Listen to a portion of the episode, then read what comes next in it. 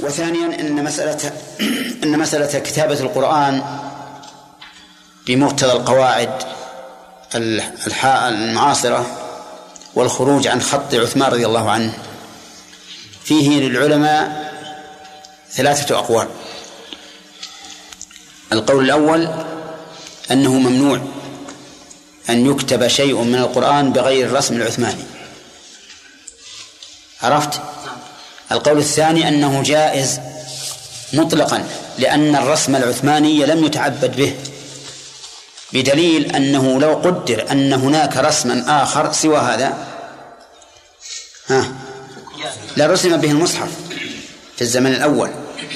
فالرسم ليس متعبدا به أي شكل الحروف والكلمات ليس متعبدا به. ودليل ذلك ما قلت. أنه لو كان الرسم في ذلك الوقت على غير هذه الصفة لرسم المصحف به. ولهذا أجمع العلماء على جواز تنقيط الكلمات الحروف وإعرابها وتشكيلها مع أنه فيما سبق ليس فيه نقط وليس فيه حركات. والقول الثالث التفصيل. بأنه إذا كتب لمتعلم فليكتب على حسب القواعد المألوفة عنده من أجل أن لا يغير أن لا يغير. وإن كتب لعالم فيكتب على القواعد المصحف العثماني.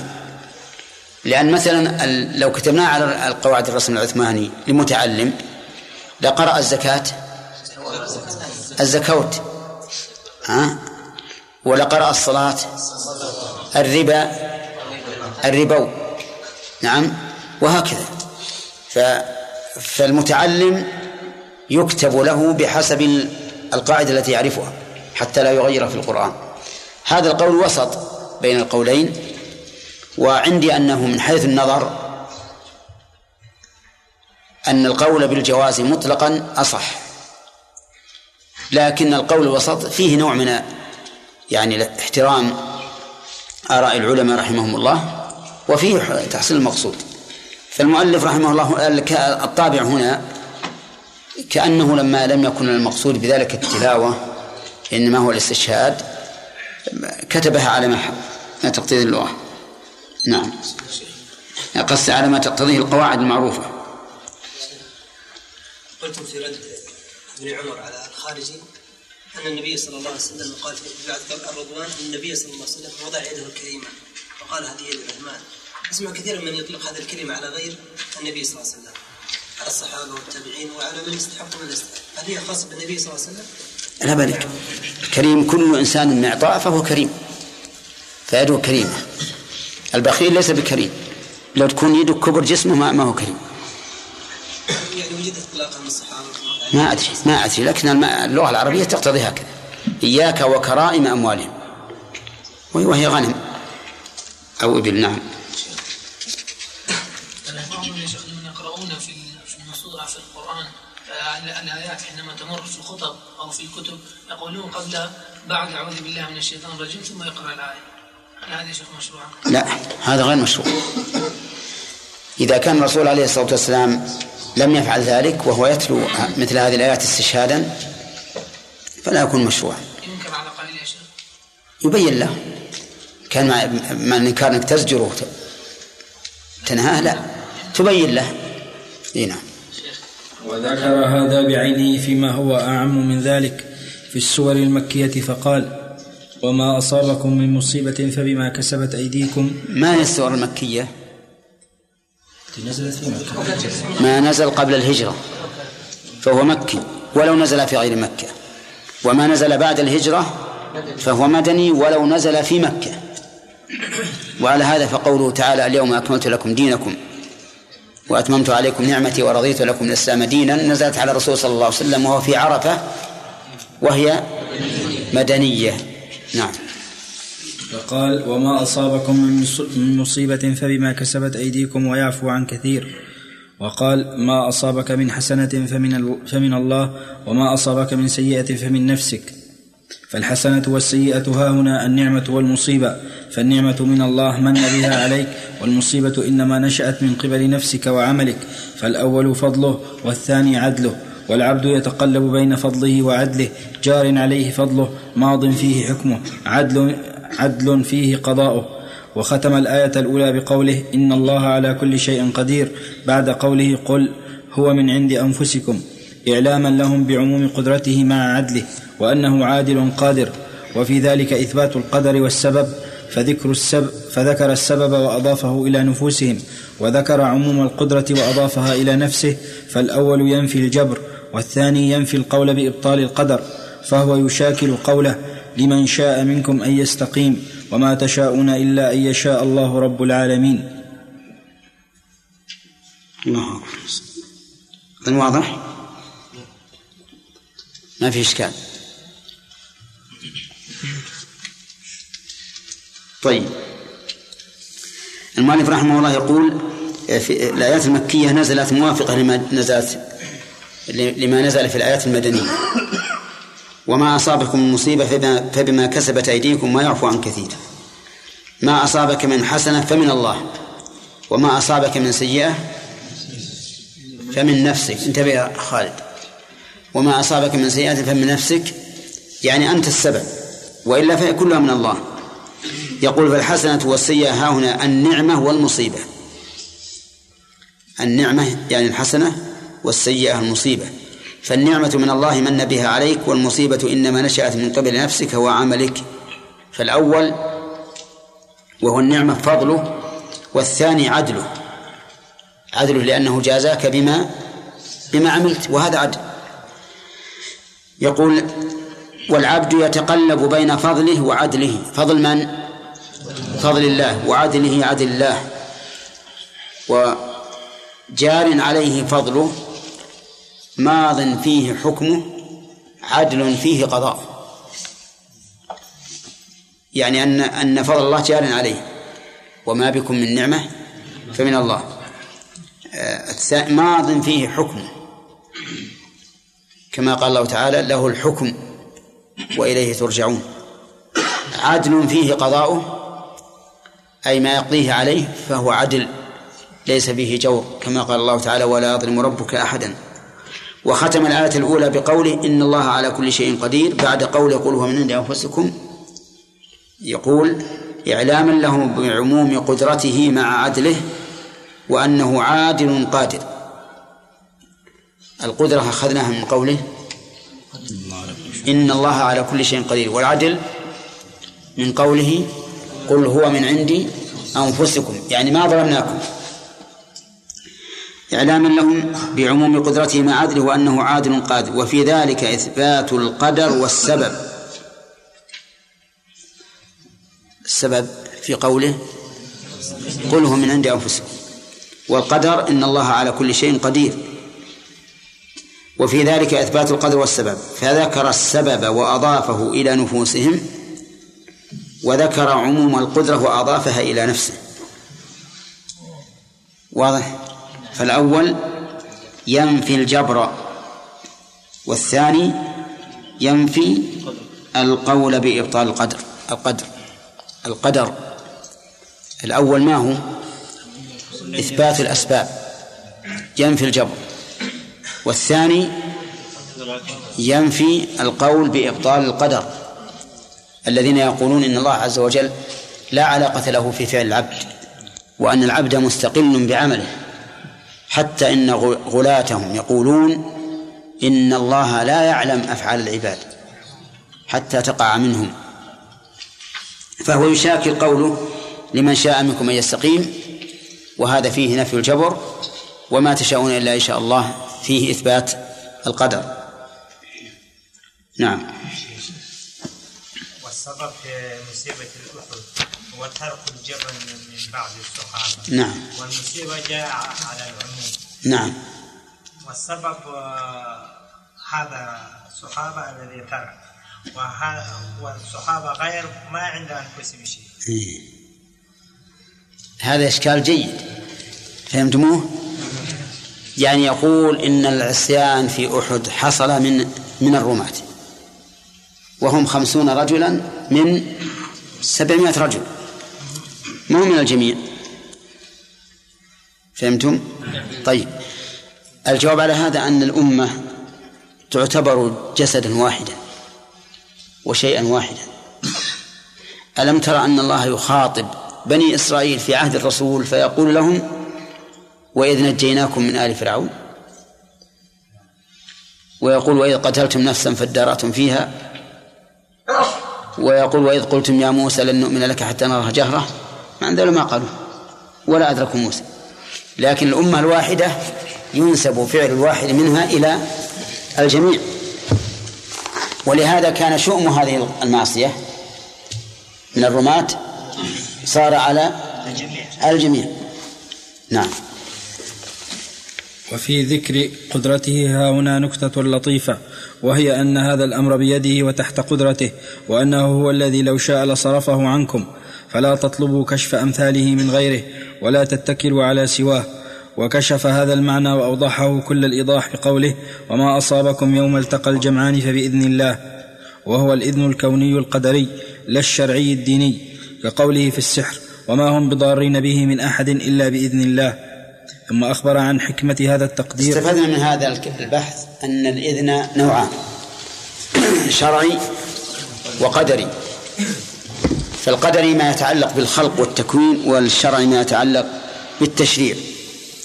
ففي قوله تعالى أم لهم شركاء شرعوا لهم من الدين ما لم يأذن به الله. هذا إيش؟ شرعي؟ شرعي؟ أو قدري؟ نعم. لأنه أذن به قدرا. ولا لا؟ هل أذن به قدرا؟ لا. أذن به شرعا قدرا لأنه وقع. شرعوا لهم من الدين ما لم يأذن به الله. فقد أذن الله فيه قدرا لكن لم يأذن به شرعا. قل آه الله أذن لكم أم على الله تفترون؟ شرعي شرعي لأنه وقع.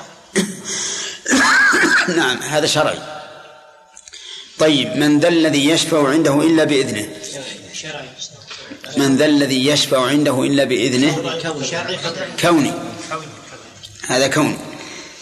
هنا أيضا وما أصابكم يوم التقى جمعان فبإذن الله.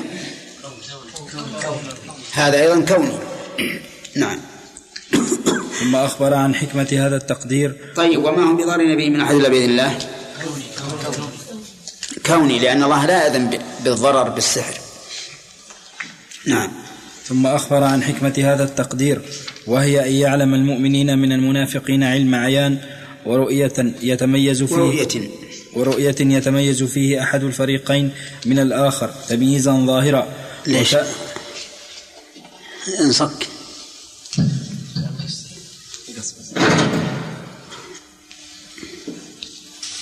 وكان من حكمة هذا التقدير تكلم المنافقين بما هو ينزل راسه هذا؟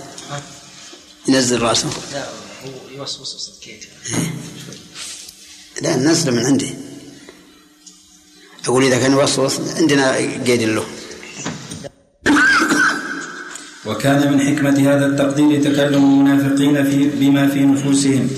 فسمعه المؤمنون وسمعوا رد الله عليهم وجوابه لهم وعرفوا مؤدى النفاق وما يؤول إليه وكيف يحرم صاحبه سعادة الدنيا.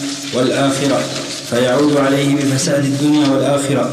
فلله كم من حكمة في ضمن هذه القصة بالغة ونعمة على المؤمنين سابغة. وكم فيها من تحذير وتخويف وإرشاد وتنبيه وتعريف بأسباب الخير والشر وما لهما وعاقبتهما. ومآلهما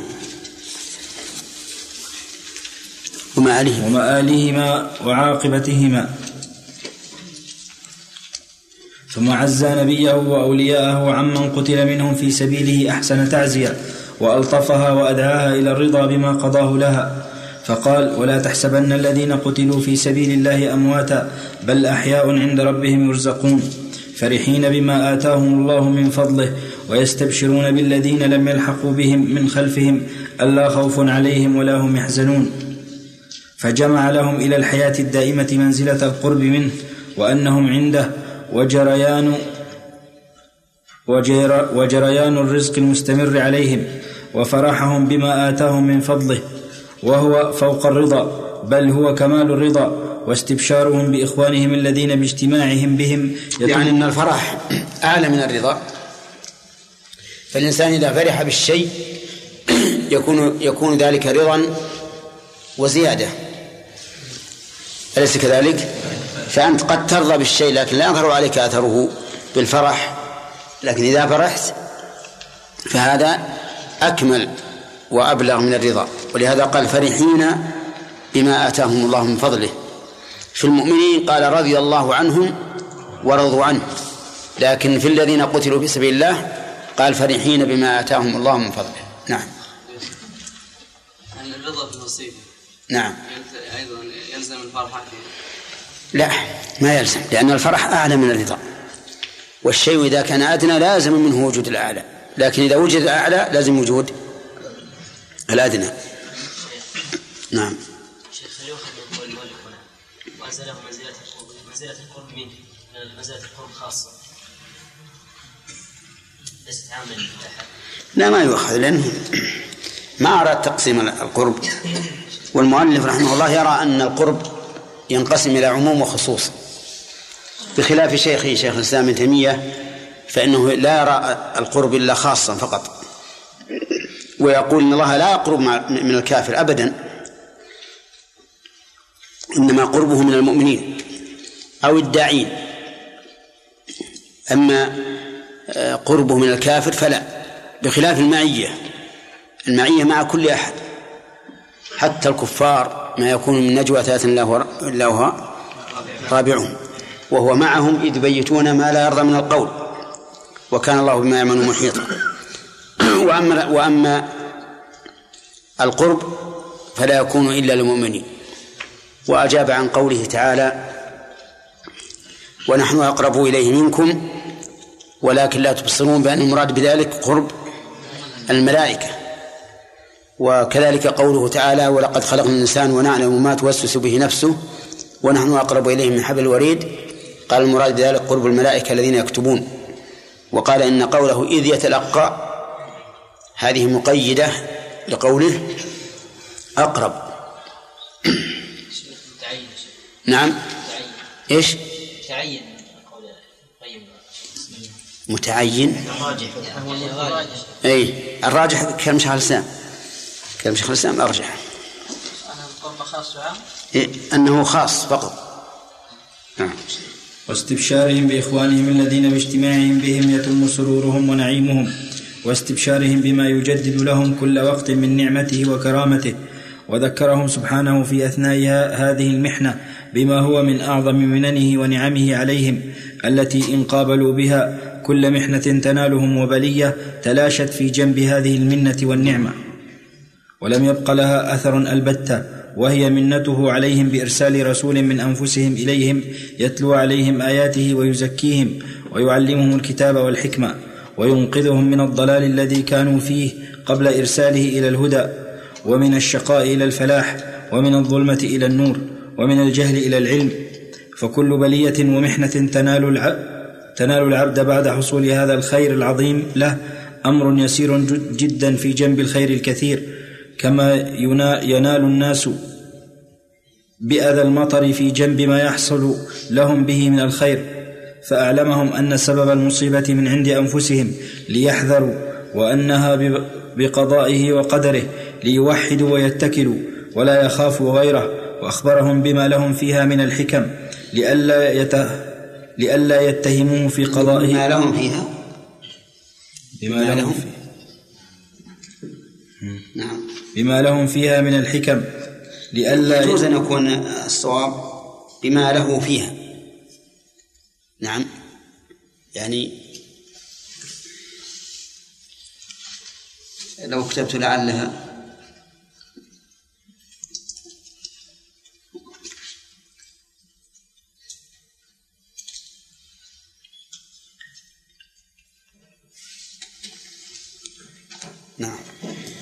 بما له فيها من الحكم لئلا يتهموه في قضائه وقدره وليتعرف إليهم بأنواع أسمائه وصفاته وسلاهم بما أعطاهم مما هم أجل قدرا وأعظم خطرا مما فاتهم من النصر والغنيمة وعزاهم عن قتلاهم بما نالوه من ثوابه وكرامته لينافسوهم فيه ولا يحزنوا عليهم فله الحمد كما هو أهله وكما ينبغي لكرم وجهه وعز جلاله.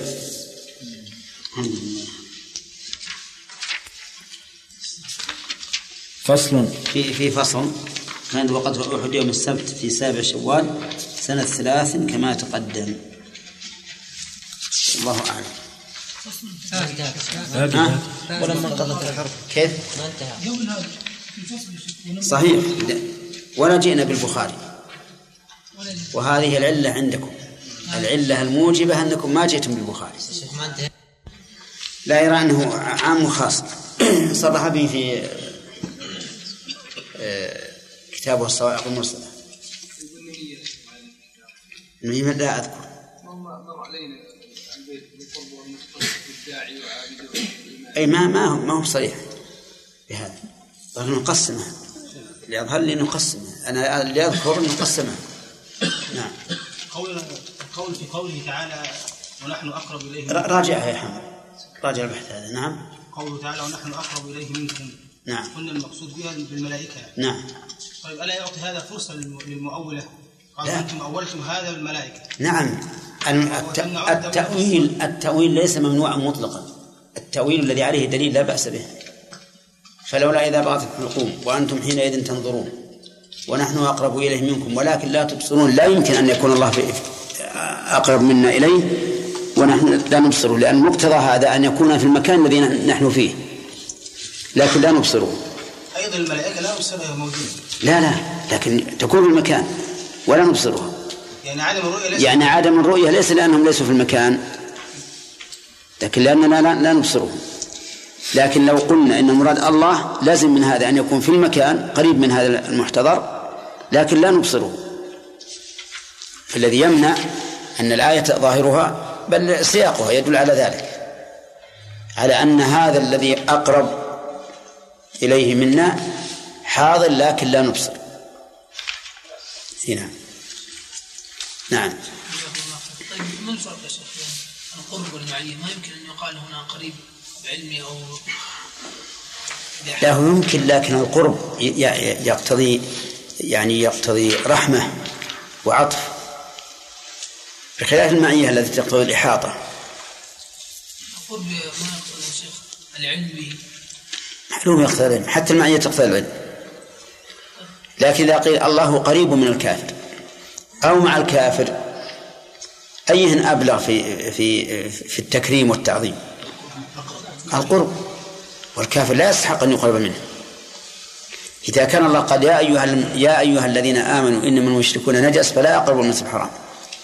نهاهم عن قرب بيته كيف يثبت لنفسه أنه قريب منهم؟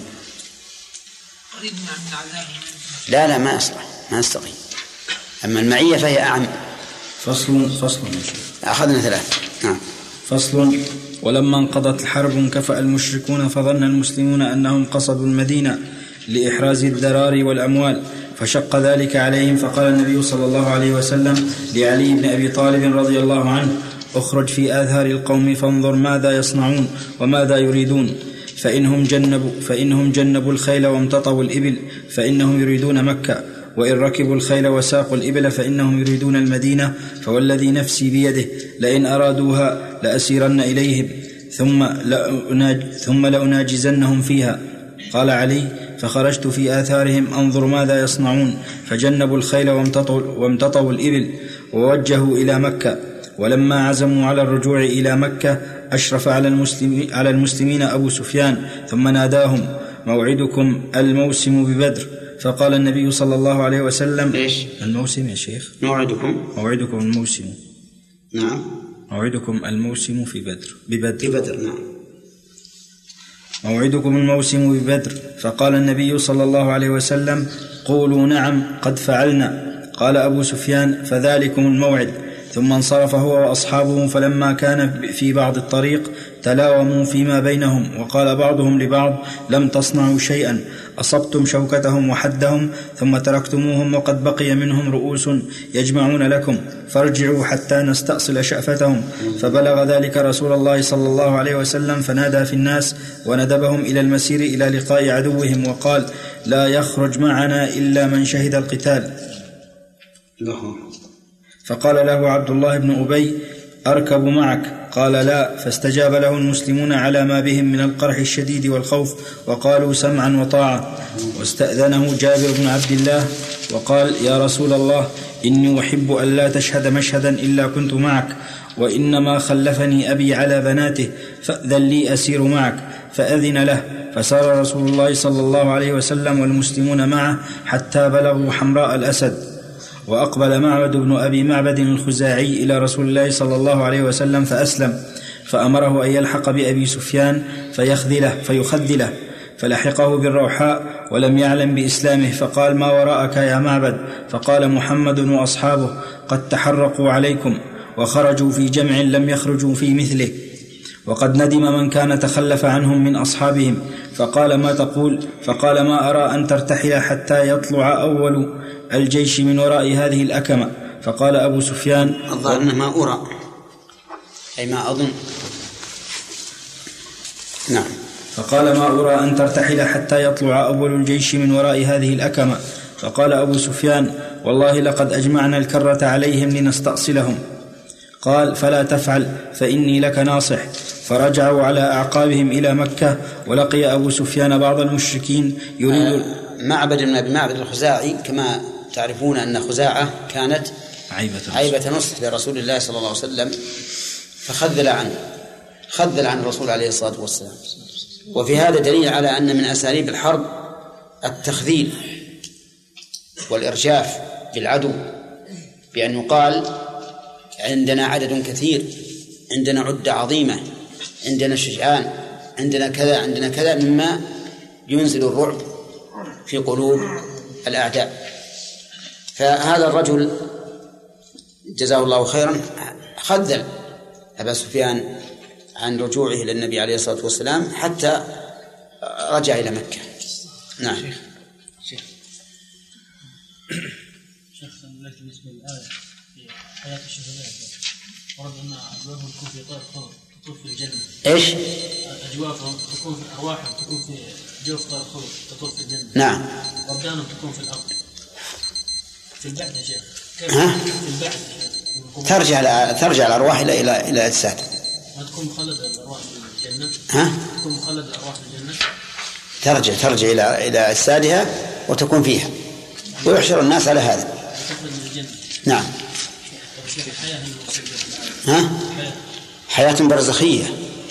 ما هي حياة دنيوية؟ جسدية لا. حياة برزخية. الله أعلم بكيفيتها. المخذب والمرجع لو كان كذب كلامه. نعم. لو كان كذبا تكلم بالكذب على العدو يخوفه هو الأحسن أن يكون تورية الأحسن أن يكون تورية كما كان الرسول عليه الصلاة والسلام إذا أراد غزوة ورى بغيرها. لكن الكذب في الحرب رخص فيه كثير من العلم. يدخل في الحرب خدعة أي نعم. الله سبحانه وتعالى ونحن أقرب إليه من حبل الوريد. نحن أقرب. نعم. أن قال ابن تيمية المقصود بالملائكة. نعم. ليس تأويل. أي تأويل دل عليه اللفظ. إذ يتلقى المتلقيان لأنه قيد. والأول. أي. ها؟ لا يقول وهو أقرب إليه منكم ولكن لا تبصرون. أيضا قيد قوله ولكن لا تبصرون يدل على أنهم ملائكة. لأنهم هم الذين يمكن أن يكونوا قريبين من الميت ولا نبصرهم أما الله عز وجل فوق السماء. نعم. هل لك أن فقال هل لك أن تبلغ محمد الرسالة وأوقر لك راحلتك زبيبا إذا أتيت إلى مكة؟ قال نعم. قال أبلغ محمدا أنا قد أجمعنا الكرة لنستأصله ونستأصل أصحابه. فلما بلغهم قوله قالوا حسبنا الله ونعم الوكيل فانقلبوا بنعمة من الله وفضل لم يمسسهم سوء واتبعوا رضوان الله والله ذو فضل عظيم. إذن الذين قال لهم الناس من؟ الذين قال لهم الناس. الذين قال لهم الناس. من الناس؟ معبد. ابن أبي معبد. بعد ابن أبي معبد الخزاعي.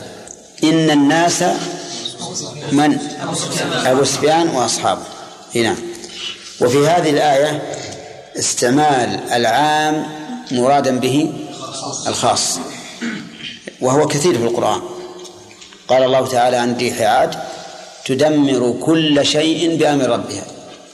وهي لم تدمر كل شيء بدليل قوله فأصبحوا لا يرى إلا مساكنهم. نعم. فصل. جمال.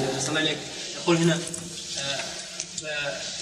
يقول ولقي أبو سفيان بعض المشركين يريد المدينة فقال هل لك أن تبلغ محمدا؟ يعني المخذل الآن هذا المشرك. نعم. المخذل ليس أبو معبد ولقي أبو سفيان.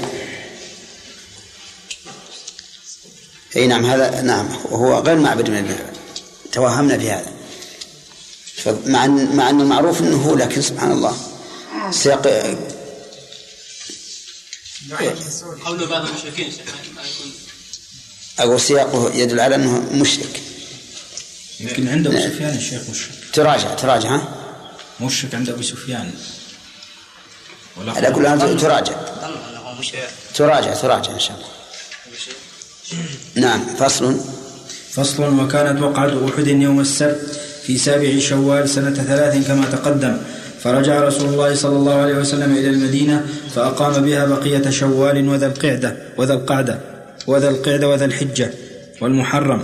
فلما استهل هلال المحرم بلغه أن طلحة وسلمة بن خويلد قد سارا في قومهما ومن أطاعهما يدعوان بني أسد بن خزيمة إلى حرب رسول الله صلى الله عليه وسلم فبعث أبا سلمة وعقد له لواء وبعث معه مئة وخمسين رجلا من الأنصار والمهاجرين فأصابوا إبلا وشاء ولم يلقوا كيدا فانحدر أبو سلمة بذلك كله إلى المدينة. فصل. انتهى انتهى يا شيخ تابع. نص نعم. تابع. لا لا هو أصل كل اي إن شاء الله. هل حين أعوذ بالله من الشيطان الرجيم. قال الله تبارك وتعالى ولقد نصركم الله ببدر وأنتم أذلة. هذا مبدأ الدرس. فوائد إيش؟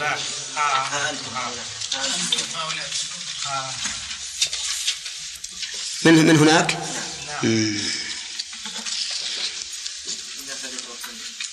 طيب.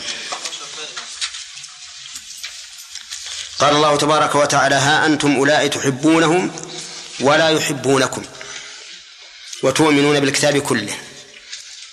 من فوائد هذه الآية بيان علم الله سبحانه وتعالى بما في القلوب لقوله تحبونهم ولا يحبونكم لأن المحبة والكراهة من أعمال القلوب ولا يطلع عليها إلا الله سبحانه وتعالى لكن لها آثار تدل عليها ومن فوائدها التحذير ممن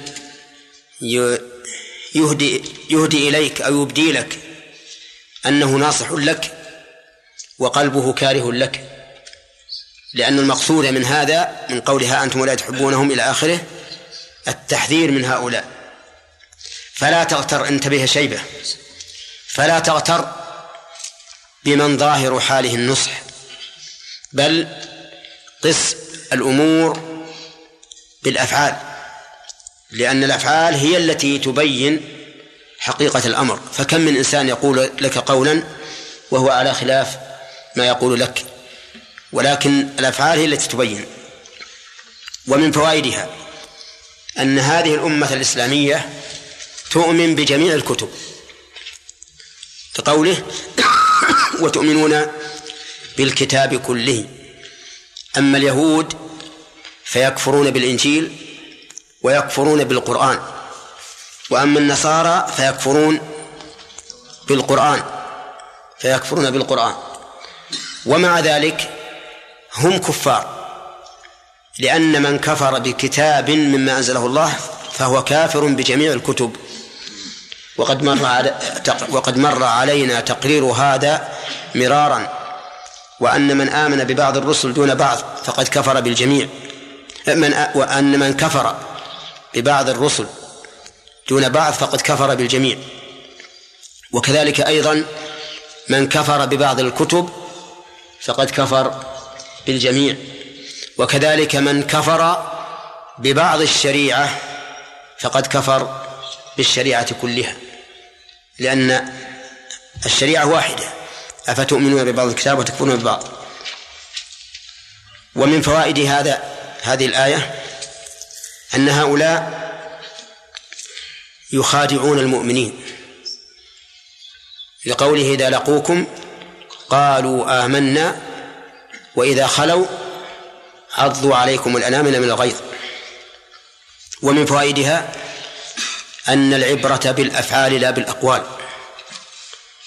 لقوله إذا خلوا عضوا عليكم الأنامل من الغيظ يعني أنهم من شدة غيظهم يعضون أنا يعضون أناملهم كأنكم أنتم الذين بين أضراسهم ليمضغوكم مضغا من شدة الغيظ والحنق. ولهذا تجد الناس حتى الآن إذا أراد شخص يتوعد إنسان أخذ إصبعه هكذا وقام يهز برأسه وعاض نصبه. نعم لشدة غيظه. إي نعم. ومن فوائد هذه الآية إثبات الأسباب إثبات الأسباب لقوله من الغيظ لأن من للسببية من للسببية أي بسبب الغيظ. وإثبات الأسباب شيء معلوم ظاهر. ولو تأملت لوجدت أن كل مسبب له سبب قطعا. وأن جميع الأشياء يجعل الله له يجعل الله لها أسبابا تحصل بها. ومن فوائد هذه الآية أنه ينبغي للمسلم أن يكون قويا صارما أمام أعدائه. لقوله قل موتوا بغيظكم قل موتوا بغيظكم. طيب. ومن فوائدها إثبات علم الله عز وجل لما في القلوب على وجه صريح لقوله إن الله عليم بذات الصدور. وهذا ودلالة هذه الجملة على علم الله بما في القلوب دلالة مطابقة ودلالة قوله ها أنتم لا تحبونهم ولا يحبونكم دلالة التزام. واضح؟ طيب. ثم قال الله تعالى إن تمسسكم حسنة تسوءهم إلى آخره. من فوائد هذه الآية أن العدو إذا أصاب عدوه حسنة ساءته. وإذا أصابه سيئة فرح بها. وقد جعل الفقهاء رحمهم الله هذا ضابطا في العداوة حينما تكلموا في باب الشهادات على أن العدو لا تقبل شهادته على عدوه قالوا في ضابط العدو هو من سره مساءتك وساءه مسرتك. مأخوذ من هذه الآية.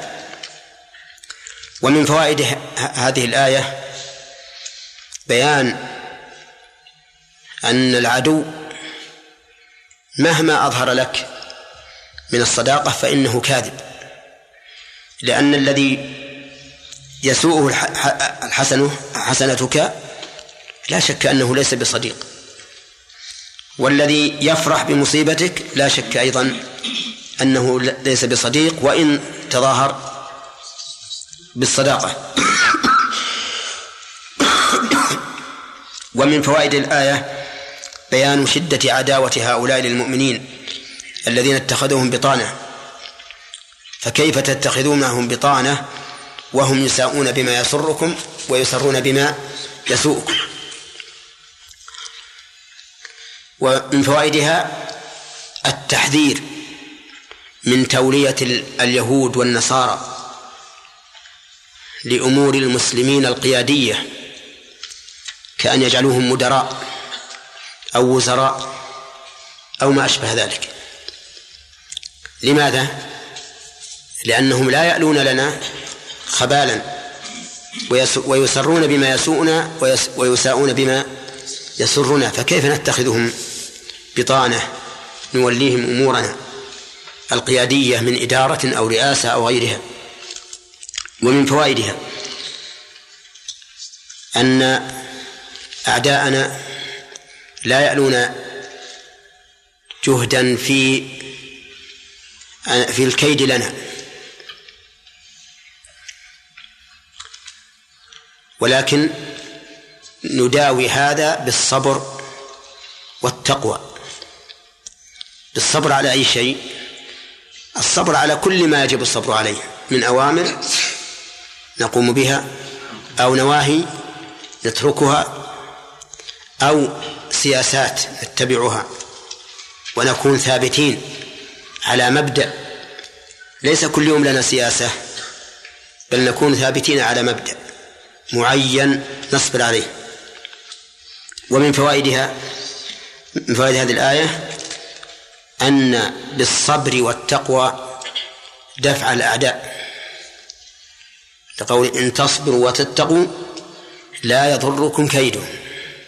طيب وما فعلوه علنا. هل يضرنا لو صبرنا واتقينا؟ ها؟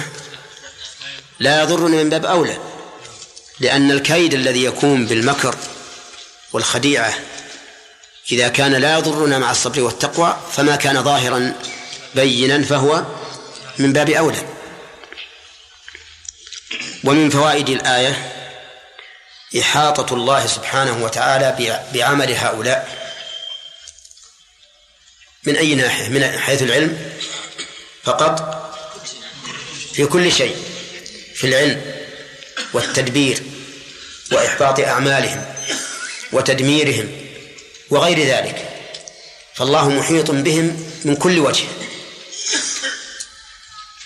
ولكن قد يبتلي الله بهؤلاء الأعداء ويحصل من كيدهم ما يضر. لفوائد كثيرة.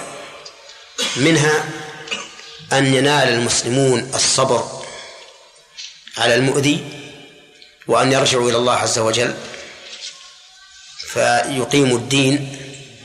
ومنها أن من فوائدها أيضا أن العدو يطغى ويرتفع ويعلو فإذا بلغ القمة في العلو رمى به الله سبحانه وتعالى في السفل. فيكون نزوله من العلو إلى السفل أشد من نزوله من أثناء الطريق. ولهذا الذي يسقط من السقف يكون أشد ممن لو سقط من أثناء الدرج. فالله سبحانه وتعالى قد يملي للظالم حتى يتمادى في ظلمه وطغيانه حتى إذا ظن أنه بلغ القمة حط به إلى أسفل السافلين. فصار ذلك أشد وأعظم. وقد نبه الله على ذلك في سورة آل عمران فقال وليمحص الله الذين آمنوا ويمحق الكافرين. مع أنه في ذلك الوقت كان كان الظفر لمن؟ كان الظفر للمشركين في أحد. لكن جعل الله ذلك سببا لمحقهم. لأنهم إذا شموا رائحة النصر ازدادوا في طغيانهم. وقووا ثم تكون النكبة. ومن فوائدها أنه يجب على الإنسان أن ينتظر نصر الله عز وجل وأن يثق بوعده لقوله والله بما يعملون محيط. يعني فلا تظنوا أن أمرهم هذا كائن بدون قدرة الله عليه بل الله تعالى قادر عليه ومحيط به. ثم بين ثم قال عز وجل وإذ غدوت من أهلك تبوئ المؤمنين مقاعد للقتال إلى آخره. من هنا إلى آخر الآيات حوالي خمسين آية كلها في غزوة أحد. فمن فوائدها أن الرسول عليه الصلاة والسلام خرج من المدينة في أول النهار لقوله وإذ غدوت أي خرجت في الغدوة وهي أول النهار ومن فوائدها حسن تدبير الرسول عليه الصلاة والسلام في الحرب لقوله تبوئ المؤمنين مقاعد للقتال.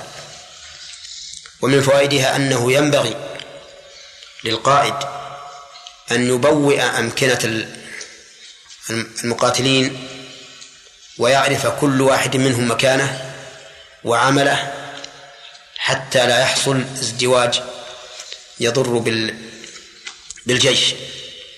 كل واحد يرتبه على حسب ما يليق به ويقول أن اجلس مكانك وهذا عملك واستمر عليه. لأن في النظام ولا سيما في مثل هذه المواقف فائدة كبيرة.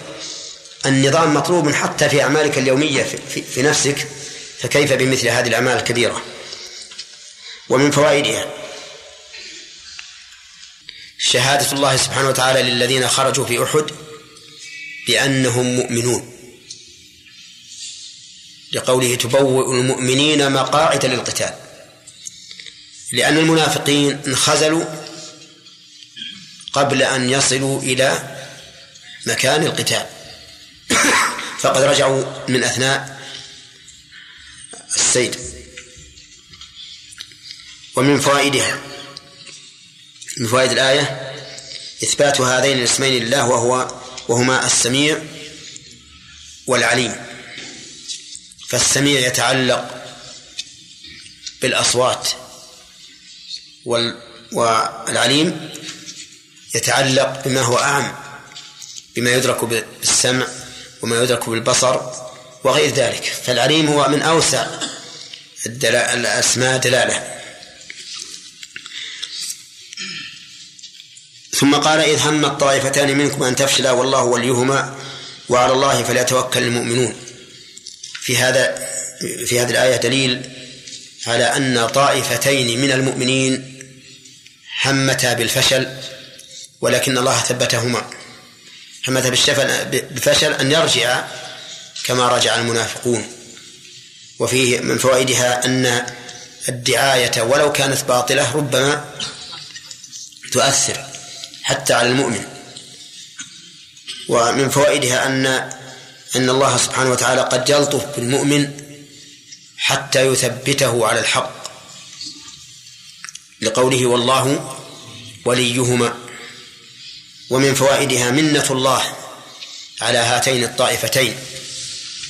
حيث إن الله كان وليا لهما ولهذا فرحت الطائفتان بهذه الولاية أن الله وليهما. ومن فوائدها وجوب التوكل على الله وأنه من مقتضى الإيمان لقوله وعلى الله فليتوكل المؤمنون ومن فوائدها أنه ينبغي للإنسان أن يتوكل على الله لا سيما في هذه المواطن التي يشتد فيها الأمر. على المسلم بل على المؤمن وأن لا ينظر إلى الأمور نظرا ماديا لأن وراء الأمور المادية وراءها ما هو أعظم منها وهي قدرة الله سبحانه وتعالى التي تقضي على كل هذه الأمور المادية إنما أمره إذا أراد شيئا أن يقول له كن فيكون. ومن فوائد الآية أنه كلما قوي الإيمان قوي التوكل على الله. لقوله على الله فليتوكل المؤمنون. بناء على قاعدة معروفة وهي أن ما علق على وصف يقوى بقوته ويضعف بضعفه. ثم قال الله تعالى ولقد نصركم الله ببدر وأنتم أذلة. هذا مبتدأ درس الليلة؟ نعم. طيب. يقول الله عز وجل مبينا نعمته على النبي صلى الله عليه وسلم وأصحابه بل وعلى الأمة جمعاء لأن انتصار النبي صلى الله عليه وسلم وأصحابه انتصار لجميع الأمة إلى يوم القيامة. بل إن انتصار الرسل السابقين انتصار للمؤمنين إلى يوم القيامة. ولهذا صام النبي صلى الله عليه وسلم عاشورا شكرا لله على نعمته بإنقاذ موسى وقومه وإهلاك فرعون وقومه. وقال اليهود نحن أولى بموسى منكم. يقول عز وجل ولقد نصركم الله ببدر والجملة هذه مؤكدة بأمور ثلاثة. الأول القسم المقدر والثاني اللام والثالث قد. لأن التقدير والله لقد نصركم والله لقد نصركم الله. والنصر هو أن يجعل الغلبة لهؤلاء على هؤلاء. فمن جعل الله لهم الغلبة فقد نصرهم. وللنصر أسباب. للنصر أسباب خمسة. أولا الإخلاص لله. في قول الله تعالى وعد الله الذين آمنوا منكم وعملوا الصالحات ليستخلفنهم في الأرض كما استخلف الذين من قبلهم وليمكنن لهم دينهم الذي ارتضى لهم وليبدلنهم من بعد خوفهم أمنا يعبدونني لا يشركون بي شيئا. والثاني إقامة الصلاة. والثالث إيتاء الزكاة. والرابع الأمر بالمعروف والخامس النهي عن المنكر لقول الله تعالى ولا ينصرن الله من ينصره. إن الله لقوي عزيز. الذين إن مكناهم في الأرض أقاموا الصلاة وآتوا الزكاة وأمروا بالمعروف ونهوا عن المنكر. فالأسباب خمسة. عدها يا خالد. الإخلاص لله عز وجل. ودليله وعد الله الذين ليستخلفنهم في الأرض كما استخلف الذين من قبلهم إلى آخر الآية. و... وش؟ نعم. نريد الشاهد إلى قوله؟ يعبدونني لا يشركون بي شيئا. نعم. الثانية إقامة الصلاة. الثالثة إيتاء الزكاة. الرابعة الأمر بالمعروف. والخامسة النهي عن المنكر. من قول الله تعالى الذين إن مكناهم أقاموا الصلاة. إن مكناهم في الأرض. إن مكناهم في الأرض أقاموا الصلاة وآتوا الزكاة. وأمروا بالمعروف والنهي عن المنكر. نعم. يقول عز وجل لقد نصركم الله ببدر. الباء هنا بمعنى في فهي للظرفية. ولا غرابة أن تأتي الباء للظرفية كما في قوله تبارك وتعالى وإنكم لتمرون عليهم مصبحين وبالليل. يعني وفي الليل. فقول ببدر أي في بدر. وبدر مكان معروف. ولا يزال حتى الآن معروفا بين مكة والمدينة. وسبب هذه الغزوة أن النبي صلى الله عليه وسلم لما سمع بعير لقريش قدمت من الشام ندب ندب أصحابه ندب أصحابه إلى الخروج إليها لأخذها لأن قريشا أخرجوا النبي صلى الله عليه وسلم وأصحابه من ديارهم وأموالهم وهم حرب على رسول الله صلى الله عليه وسلم فكانت أموالهم حلا للرسول صلى الله عليه وسلم. فندب أصحابه أن يخرجوا إليهم وخرجوا في عدد قليل وعدة ضعيفة. خرجوا نحو ثلاثمائة رجل وبضعة عشر رجلا. على سبعين بعيرا. وفرسين فقط. يتعاقبونها. الرجلان على بعير والثلاثة على بعير. على أنهم يريدون إيش؟ العير. ولكن أبا سفيان وهو أمير العير أخذ نحو الساحل ساحل البحر. لا على الطريق المعروف. وأرسل صارخا إلى أهل مكة يستنجدهم لحماية عيرهم. ثم لما نجا أرسل إليهم أنه نجا نجت العير ولكنهم كانوا قد تأهبوا للخروج لمحاربة النبي صلى الله عليه وسلم. فخرجوا بكبرائهم وزعمائهم على الوصف الذي ذكره الله عز وجل. خرجوا بطرا ورئاء الناس ويصدون عن سبيل الله. وقال لهم الشيطان لا غالب لكم اليوم من الناس وإني جار لكم. ولكنهم خ... ولكنه خانهم. فلما تراءت الفئتان نكص على عقبيه. خرجوا ما بين 1900 ومعهم النساء. لأجل أن يشتد قتالهم. خوفا على نسائهم لأنهم خرجوا بالنساء وجعلوهن بالخلف.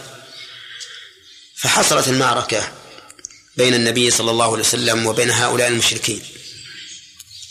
وكان النبي عليه الصلاة والسلام وأصحابه في قلة قلة عدد وعدد ولكن الله سبحانه وتعالى نصرهم. ولهذا قال ولقد نصركم الله ببدر وأنتم أذلة. أذلة جمع ذليل. كأعزة جمع عزيز. طيب أذلة من أي ناحية؟ من ناحية العدد ومن ناحية العدد. فثلاثمائة وبضعة عشر رجلا بالنسبة لتسعمائة إلى ألف يعني أقل من الثلث. والذي معهم من العدة ليس بشيء.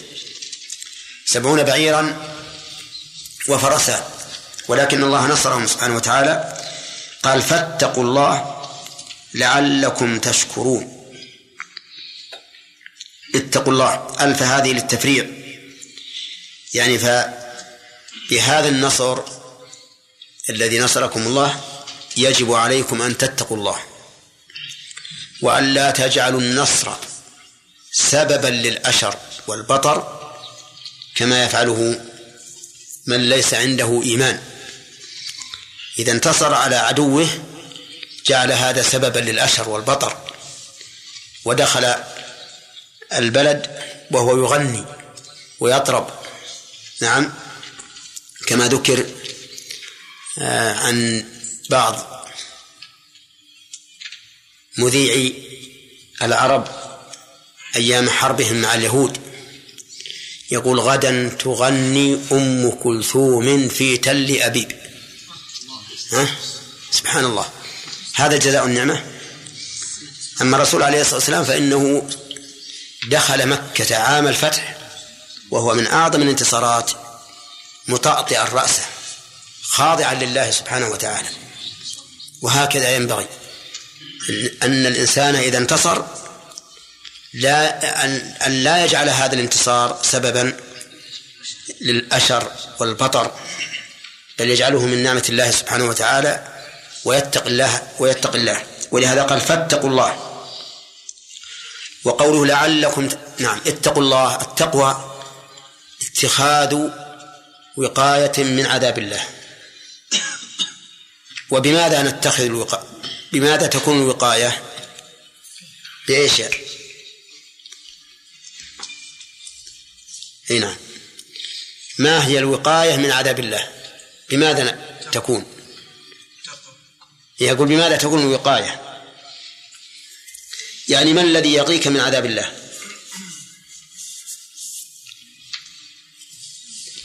نعم. نعم. فعل الأوامر واجتناب النواهي. فإذا سألنا سائل ما هي التقوى؟ قلنا هي فعل الأوامر وترك النواهي. لأنك إذا فعلت الأوامر واتقيت النواهي وتركت النواهي فقد أخذت بالوقاية من عذاب الله سبحانه وتعالى.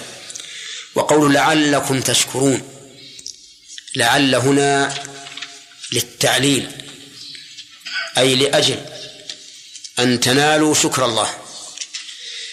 فالتقوى هي الشكر شكر لله التقوى في الحقيقة شكر لله عز وجل. أي من أجل أن تنالوا الشكر أي درجة الشاكرين.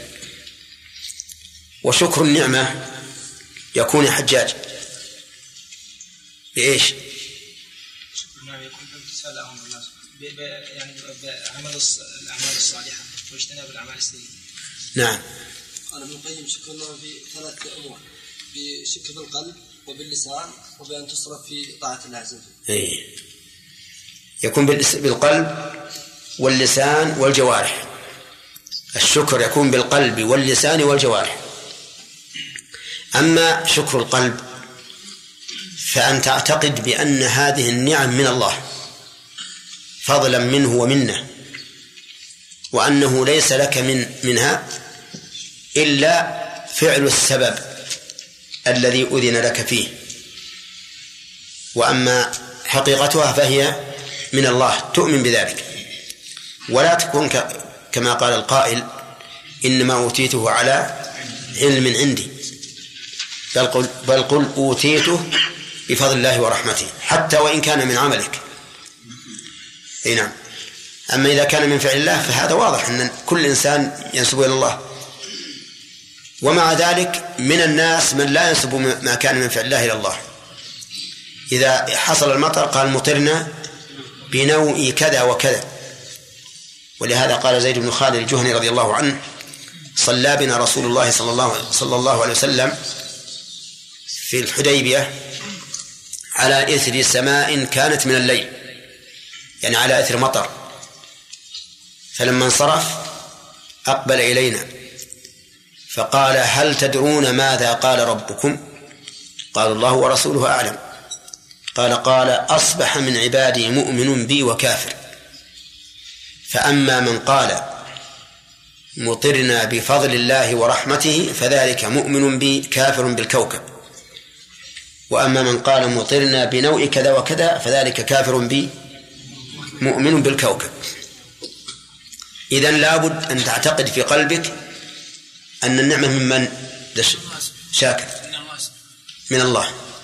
وأن ما يحصل منك في جلب هذه النعمة ما هو إلا سبب مأذون فيه من الله عز وجل. طيب. ثانيا اللسان. أن تثني بها على الله. لا أن تقولها فخرا على عباد الله بل تثني. فتقول الحمد لله الذي أعطاني كذا وكذا. لقول الله تعالى وأما بنعمة ربك فحدث. ثالثا أن تعمل بجوارحك بطاعة الله. أن تعمل بجوارحك بطاعة الله ولا سيما فيما يتعلق بهذه النعمة بخصوصها.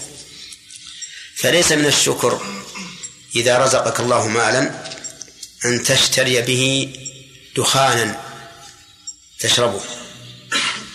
لأن هذا استعانة بنعمة الله على معصية الله أو أن تشتري به آلة له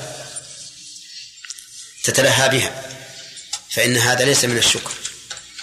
بل من الشكر أن تجعل النعمة معينة لك على طاعة الله سبحانه وتعالى.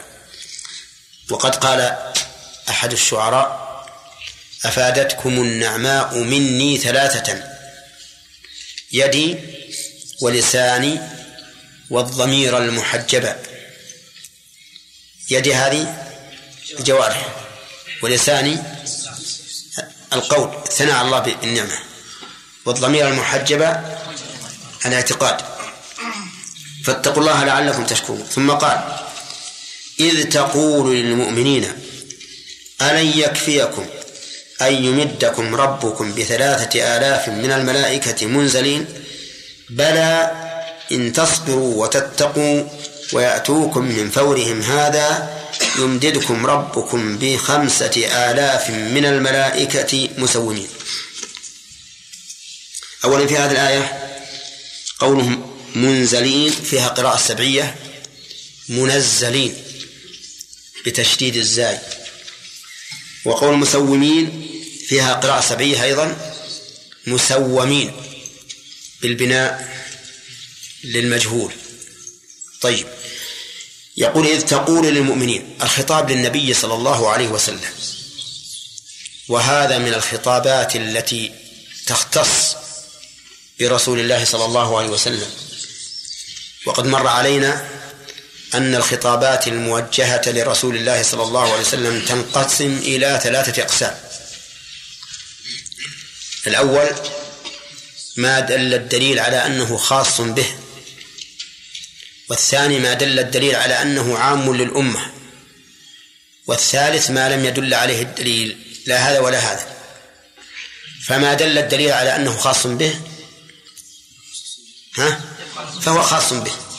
مثل هذه الآية إذ تقول للمؤمنين علي يكفكم وإذ تقول للذي أنعمت عليه للذي أنعم الله عليه وأنعمت عليه. هذا خاص. ألم نشرح لك صدرك؟ هذا خاص.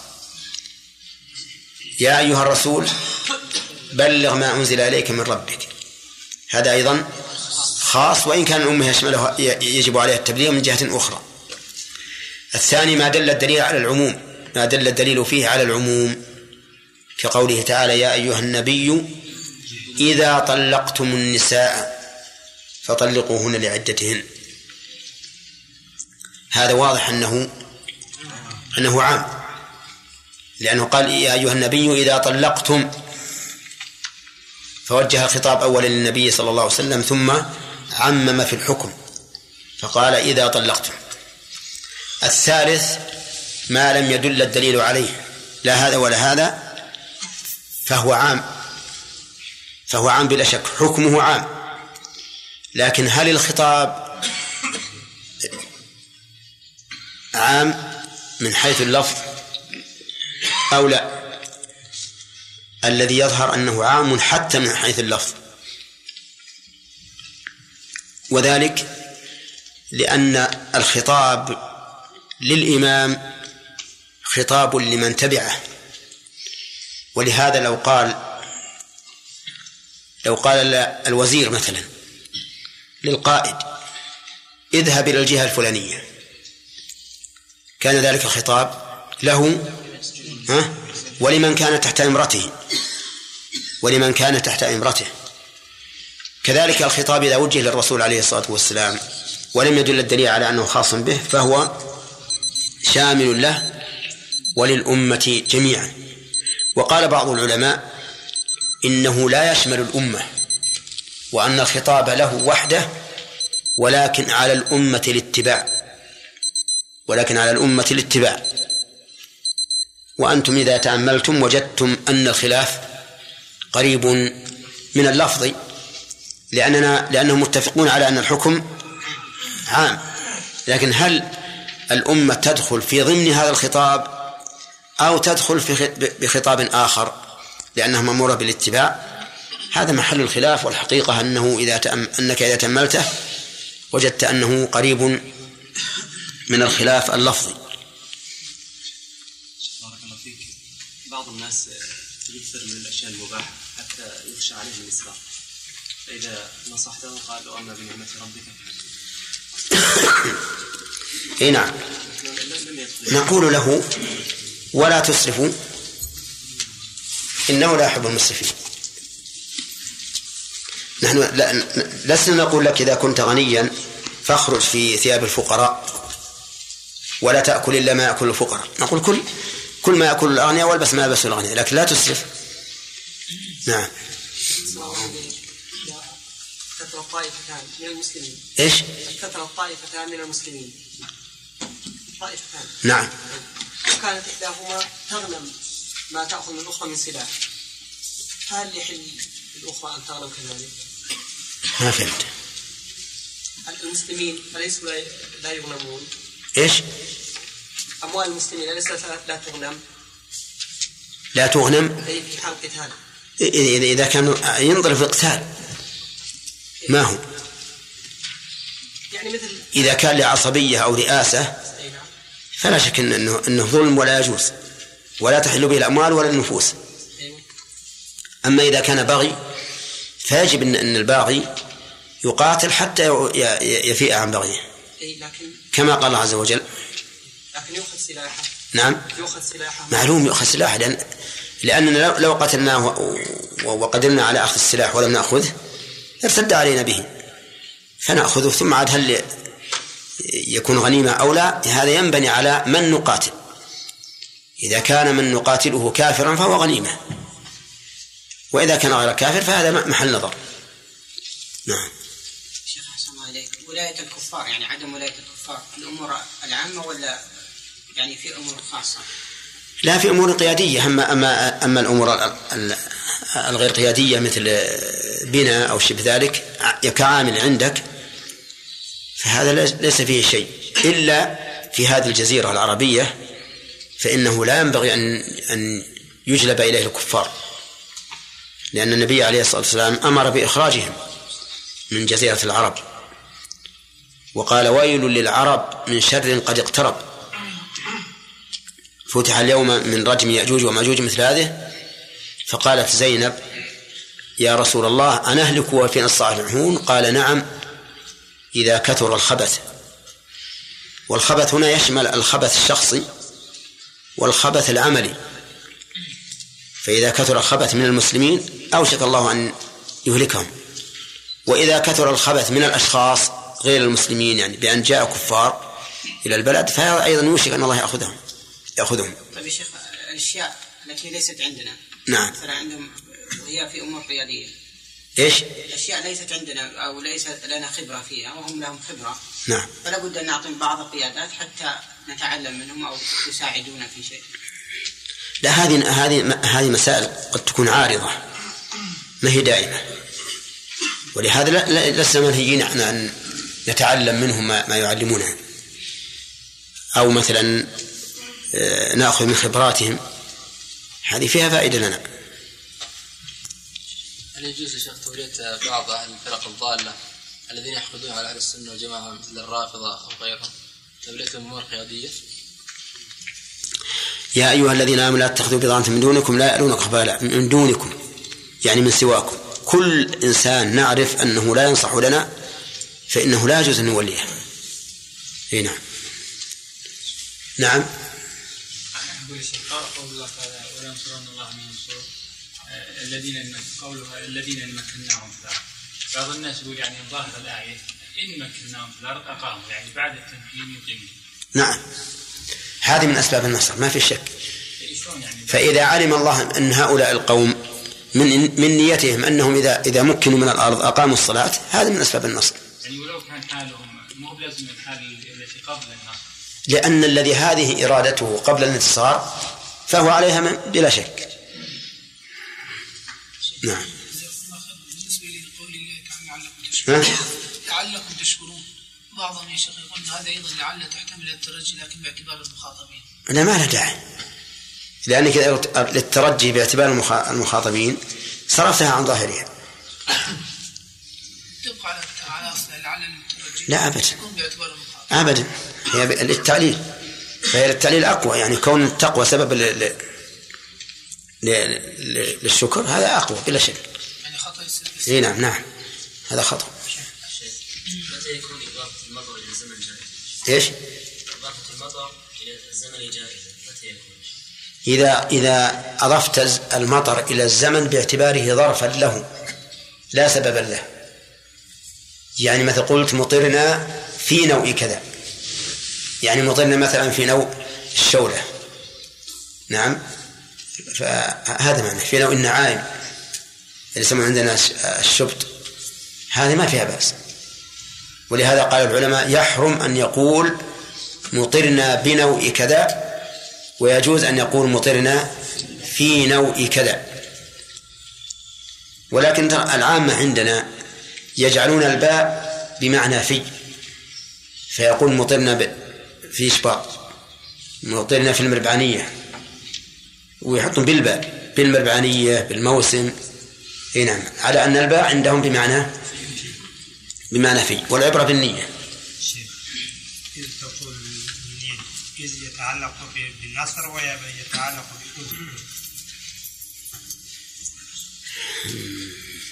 هذه تنبني على أن هذا هل هو في بدر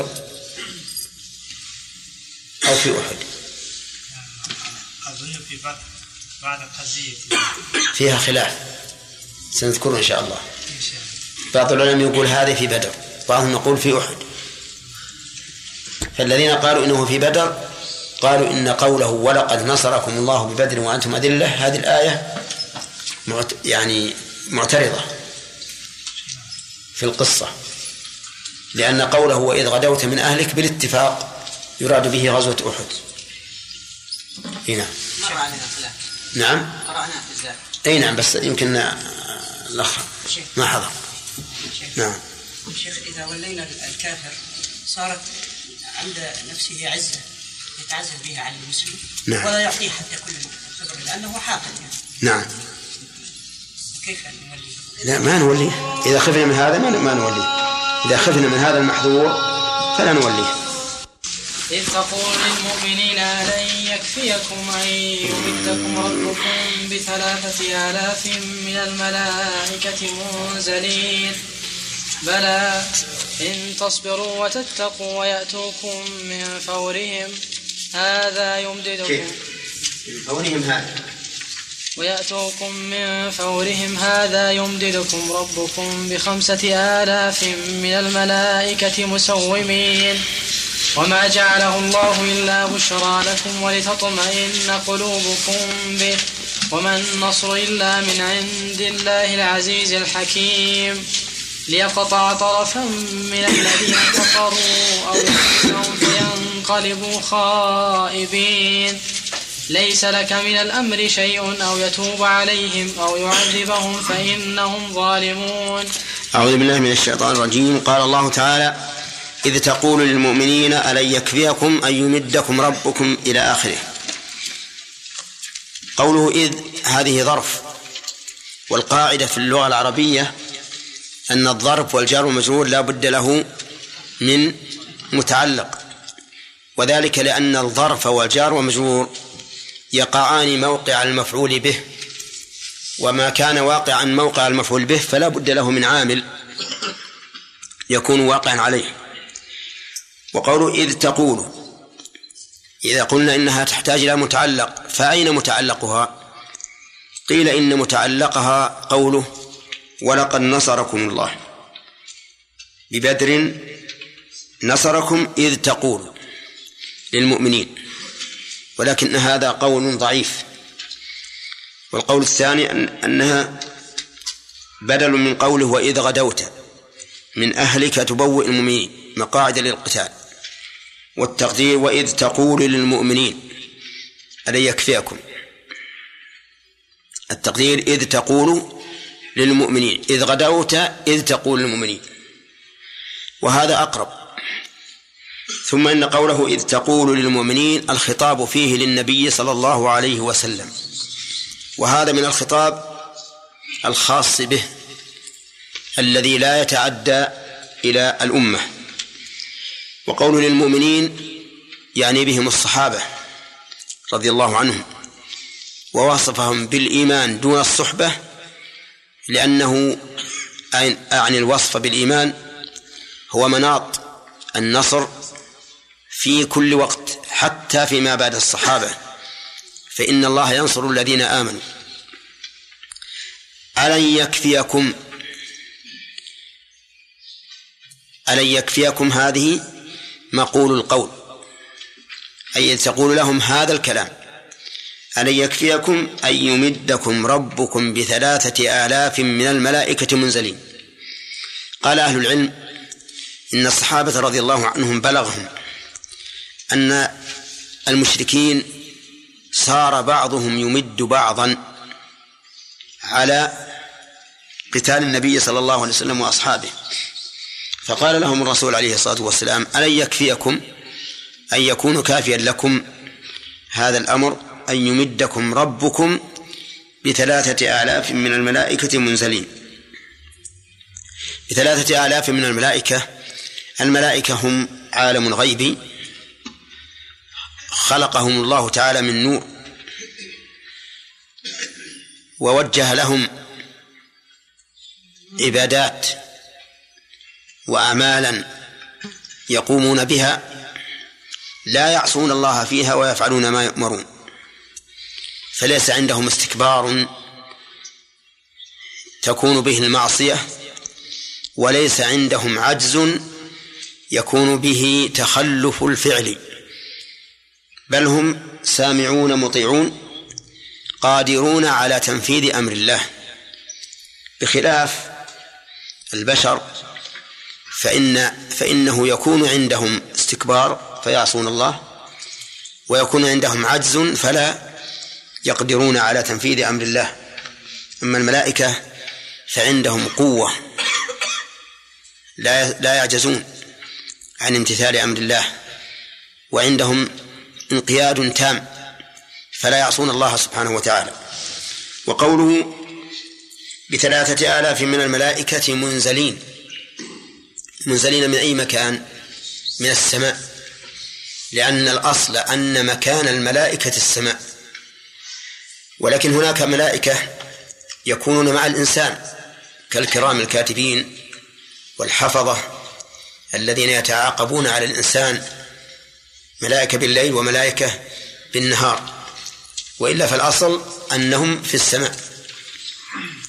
وقوله منزلين فيها قراءتان. منزلين ومنزلين. فعلى قراءة التخفيف تكون من أنزل وعلى قراءة التشديد تكون من نزل. والمعنى واحد معنى واحد. والذي ينزلهم هو الله سبحانه وتعالى لأنهم ينزلون بأمره. قال الله تعالى بلى بلى هذه لإثبات أو للتقرير تقرير الاستفهام ألم ألن يكفيكم؟ بلى. يعني يكفيكم أن يمدكم ربكم بثلاثة آلاف من الملائكة المنزلين وحجاج أظنه ليس معنا اليوم. ها؟ بالقلب أو بالجسم؟ نعم. طيب. يقول بلى يعني يكفيكم هذا. هذا الإمداد لكن بشرط إن تصبروا وتتقوا ويأتوكم من فورهم هذا يمددكم ربكم بأكثر مما قلت لهم. فالنبي عليه الصلاة والسلام قال ألن يكفيكم أن يمدكم؟ بثلاثة. لكن إن صبرتم واتقيتم أمدكم الله بأكثر. ولهذا قال يمددكم ربكم بخمسة آلاف. فها هنا شيئان. ثلاثة آلاف من الملائكة هذا وعد به الرسول عليه الصلاة والسلام. خمسة آلاف من الملائكة زائدة على الثلاثة هذا تكفل الله به لكن بشرط الصبر والتقوى شرط الصبر والتقوى. وقوله ويأتوكم من فورهم هذا أي يأتوكم من الجهة التي جاءوكم منها في وقت مبادر لأن الفور بمعناه معناه المبادرة بالشيء. فالمعنى أنهم إذا باغتوكم وأتوكم من فورهم فإنه يمددكم بخمسة آلاف من الملائكة المسومين. فالشروط إذن ثلاثة. الصبر الثاني والثالث أن يأتوهم من فورهم هذا. فإن الله يمدهم بخمسة آلاف من الملائكة ليسوا منزلين فقط بل مسومين أي معلمين علم الجهاد وعلم القتال. وهذا أبلغ من مجرد الإنزال. فالله سبحانه وتعالى تكفل بالزيادة وهذا يعود إلى الكمية وتكفل بالقوة والشجاعة وهذا يعود إلى الكيفية. وقوله مسومين نعم أي معلمين بعلامات القتال لأن العادة أن الشجعان يجعلون لهم علامات فوق لامة الحرب حتى يعرف بها الشجاع الشجاع من غيره. هذه الآية أو هذا الإمداد اختلف أهل العلم. هل هذا في بدر أو في أحد؟ فإن كان في بدر ففيه إشكال. حيث إن الله تعالى ذكر أن الله أمدهم في بدر بألف من الملائكة.